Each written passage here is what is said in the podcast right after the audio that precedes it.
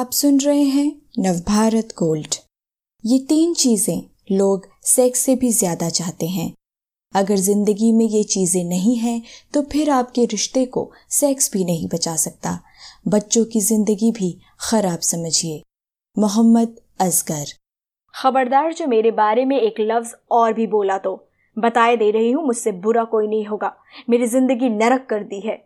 मेरे बोलने से इतनी परेशानी है तो क्यों नहीं मेरा पीछा छोड़ देती? बर्दाश्त की एक हद होती है। मैं तंग आ गया हूँ रोज के तमाशे से और उस झूठ से, जो नए फ्लेवर में मुझे चखाने की कोशिश तुम करती हो। हाँ हाँ तुम भला क्यों बर्दाश्त करने लगे हो? मर्द जो ठहरे, सारी बातें मैं ही तो मानूँगी तुम्हारी। और हाँ तुम्हारी ईमानदारी के चर्चे तो चौक चौराहों पर हो रहे हैं, कसम खाई जा रही हैं। गलती मेरी थी मेरी थी, जो तुम्हें समझने में कर दी। आज तक मुझे तुमने उस तरह अपनाया ही नहीं, जैसे अपनी माँ और बहन को। अगर अपनाया ना होता तो आज तक तुम्हें सुधरने के मौके नहीं दे रहा होता। और हाँ ज़िंदगी में इतना प्यार सिर्फ़ तुमसे किया, मगर तुमने मुझे ऐसे रखा कि मैं जाहिल तुम पढ़ी लिखी। मैं ना समझ तो तुम समझदार। मैं बेईमान तो तुम ईमानदार। अपने पढ़े लिखे का इतना गुमान रहा कि मुझे समझा ही नहीं। ये एकदम सच्ची बातें हैं। इस कपल ने शादी बड़े ही फिल्मी अंदाज में की। पहले इश्क हुआ, छिप छिप कर मिले गुलाब के फूल दिए गए, फिर शादी हुई। मगर ये कपल जो साल भर पहले साथ जीने मरने की कस्में खा रहा था, जो सेक्सुअल लाइफ को एंजॉय करने के लिए होटलों में जा रहा था, रातों को छिप छिप कर घर के कोने में मिल रहा था। घर वालों के बाहर जाने पर खाली घर का फ़ायदा उठाते, इसके लिए सेक्स जुनून बन चुका था। फिर शादी के बाद ऐसा क्या हुआ कि रोज झगड़े हुए, नौबत तलाक की आ गई।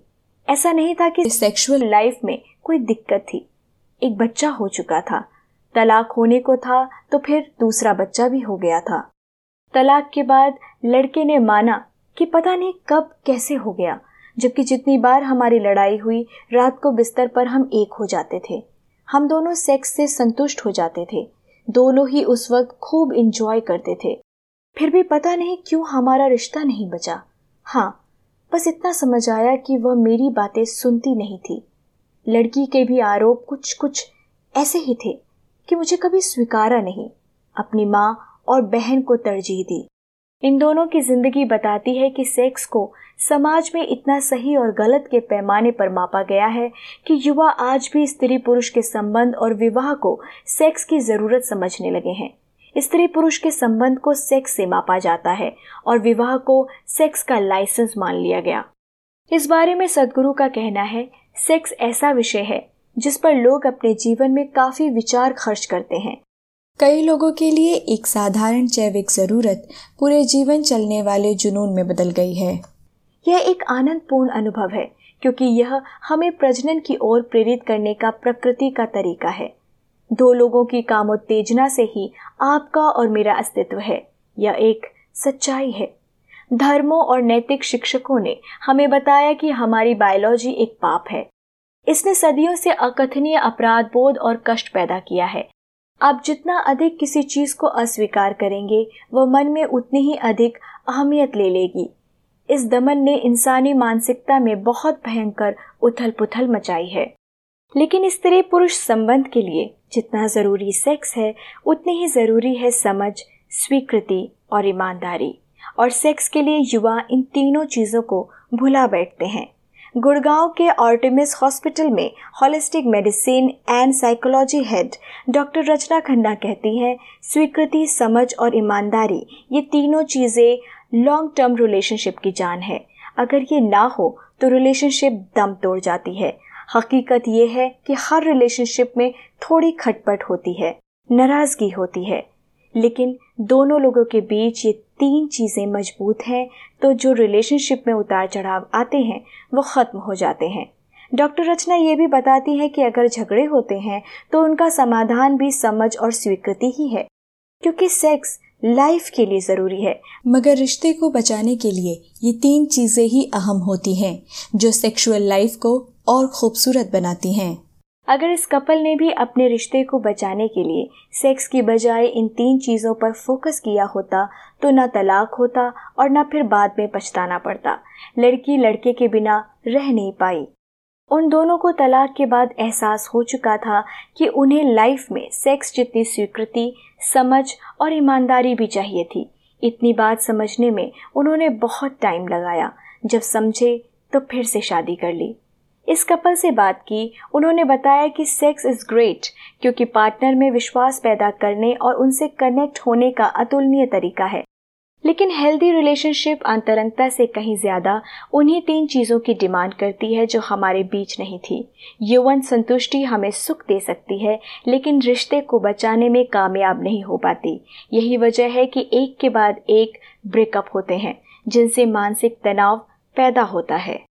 इस कपल का कहना है कि अब हमारा ध्यान एक दूसरे को समझने पर रहता है। हम ईमानदारी से रिश्ते को निभाने की कोशिश करते हैं। स्वीकृति, समझ और ईमानदारी रिश्ते को निभाने के लिए आखिर क्यों सेक्स जितनी ज़रूरी है, उसके लिए आखिरी दलीलें जान लीजिए।